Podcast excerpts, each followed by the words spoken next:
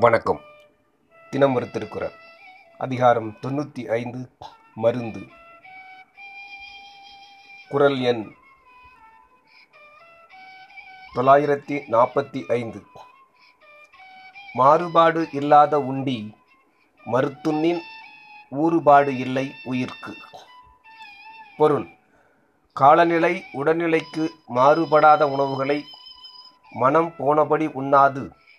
உடலின் வளர்ச்சி அளவுக்கு உண்ணுவானானால் இடையூறு இன்றி உயிர் உடலோடு வாழலாம். விளக்கம். மாறுபாடின்மையாவது தட்ப காலத்தில் வெப்ப உணவுகளையும் கோடை காலத்தில் குளிர்ந்த உணவுகளையும் உண்ணுதலும் வாத உடல் பித்த உடல் குளிர்ந்த உடல் இவைகளுக்கு ஏற்றவாறு உணவுகளை உண்ணுதலும் ஆகும்.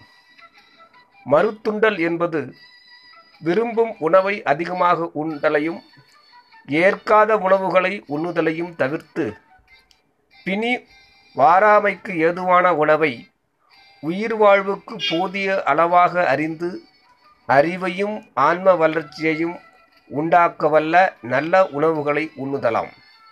எனவே பிணி நீங்கி ஆன்ம வாழ்வுக்கு உகந்த அளவான உணவை உண்டு இன்ப வாழ்வு வாழ்வானாக என்பது கருத்து. நன்றி.